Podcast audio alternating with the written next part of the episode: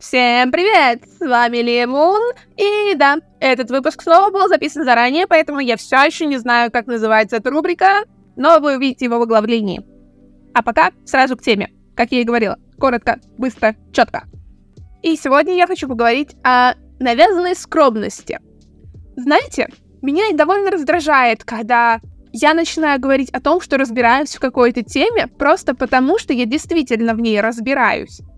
Но при этом каждый раз, когда ты говоришь, о, я здесь много чего знаю, или я в этом охренеть как шарю, или, как я люблю говорить про себя, что я гениальна в психологии, каждый раз ты сталкиваешься с неким негативом. Люди начинают смотреть на тебя и такие, боже, что она о себе возомнила? Конечно, только ты здесь такая гениальная и невероятная.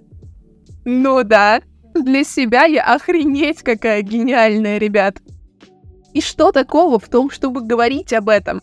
Если я не буду называть себя гениальной, классной и невероятной, кто вообще в это поверит?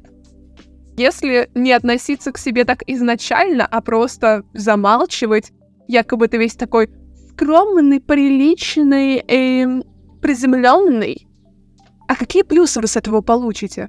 Если вы не будете говорить о том, что вы в чем-то разбираетесь и шарите, так люди никогда об этом и не узнают.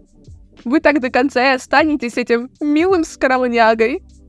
Слушайте, я лучше наткнусь на негатив, но буду говорить о том, какая я классная, чем продолжу молчать в тряпочку, чтобы, не дай бог, на меня косо не посмотрели. За то, что я, знаете ли, о себе высокого мнения. А кто еще тогда будет обо мне такого мнения, если не я сама?